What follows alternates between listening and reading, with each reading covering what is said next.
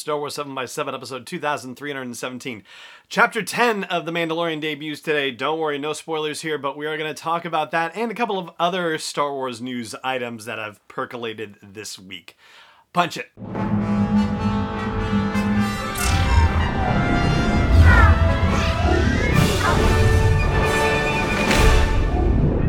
Hey, Rebel Rouser. I'm Allen Voivod, and this is Star Wars 7 by 7 your daily dose of Star Wars joy, and thank you so much for joining me for it.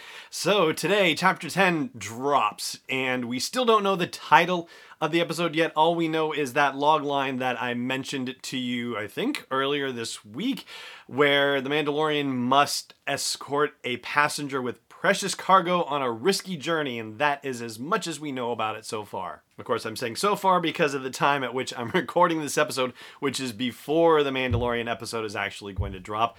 Funnily enough, it drops at the exact same time, or at least it's supposed to, as this episode itself drops. So, yeah, it's looking into the future. And I have to say, considering that a lot of what we saw in trailers and commercials for season two of The Mandalorian actually appeared in the first episode, it stands to reason that stuff we've already seen would appear in this episode as well. And so, yeah, the mind does get to wondering about things we've already seen, whether it has to do with The Mandalorian going back to Greef Karga and Cara Dune, whether it has anything to do with the you know stuff around the scout troopers and what appears to be a hijacking of one of those imperial troop transports or the ice planet we've seen or that ocean journey that we've seen happening. Ugh, yeah there's a lot to wonder about to be sure. You know it's kind of interesting that when we see the mandalorian and the child walking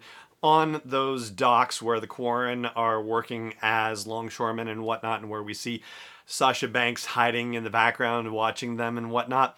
You know, it doesn't seem like anybody else is with the child and the Mandalorian, so, you know, maybe that's not the situation we're seeing potentially. I have a feeling that it's going to turn out that Greef Karga has branched out a little bit, that he's not just the Bounty Hunters Guild, the Bondsman's Guild anymore, but that he may be taking other jobs, and that's why the Mandalorian has to escort a passenger with precious cargo. He's getting paid for protection work. But we'll see. Either it will have already been proven wrong by the time you hear this episode, or I'll be amazingly prescient. We will see. Anyway, uh, as far as the Mandalorian and the child go, the season two episodes of The Mandalorian are not going to be the only TV situation, the only streaming situation where they appear. No, it turns out that they're actually going to be in the Lego holiday special as well. And they've just come out with a trailer for that holiday special, which is basically, oh gosh, you know, it's 42 years after the original Star Wars holiday special. So yeah, hopefully a lot of time has you know, gone by to live that down, and yet, and yet, I certainly hope that they are going to have some fun with that in the Lego special. If so, they are keeping it under wraps. But you know, the other thing I have to say is that when you think about the rise of Skywalker and what some folks have talked about as the frenetic pacing, if you will, the you know, freight train like delivery of the movie, Larry Kasdan talked about that with The Force Awakens, that you know the whole thing moved like a freight train. Well, if he thought that moved like a freight train, then the rise of Skywalker moved like a bullet train for sure. And it looks like the Lego Star Wars Holiday Special has that same kind of energy. But for all of the you know talk about the rise of Skywalker and about the completion of the Skywalker saga it's really been a bit of a vacuum in a way because it ended and then there was nothing. Like there was no anything beyond it. And of course the coronavirus and the pandemic shutting things down that obviously contributed to it. But it didn't seem like at the time even that the rise of skywalker was going to be in theaters for nearly as long as the previous two movies the last jedi or the force awakens and it certainly wasn't getting the same sort of victory lap reviews that the previous two movies have gotten in terms of the actual you know quality of movie critics reviews and the you know overwhelming praise that those two movies got. So apparently this lego holiday special which is coming out on november 17th is going to take place after the events of the Rise of Skywalker, and we'll talk briefly about Lego canon and what that actually means. eventually here in this episode. But the fact that it takes place after the events of The Rise of Skywalker and that they are having their first Life Day celebration after those things, honestly, yeah, I know it's Lego. I know it's really meant for kids, just like, you know, the Star Wars movies are really meant for younger audiences, but Lego really meant for kids. And yet, still, it is such a joyful enterprise and joy filled enterprise that I'm really looking forward to checking this out. And the fun that they have with it, just watch the trailer. I will link to it in the blog post for this episode, the show notes, so that way you can check it out if you haven't already. It is just so much fun. There's time travel stuff happening too, so all eras are going to be mashed together, so it is just going to be insane. It's going to be hysterical. Also, randomly and completely unrelated, there's been a discovery of a planet hundreds of light years away that seems like it might as well be Mustafar. It's so close to its sun that its oceans are made of lava and it rains rocks. It's so hot that it vaporizes. So basically, you're breathing a fine rocky mist, which is good fun too. That's a whole separate issue, but that kind of captivated my imagination when I was trying to avoid looking at election news, which is what I briefly want to say something about before I finalize things here about Lego canon stuff. And that is to simply say that as I'm recording this, election results in the United States still aren't official yet.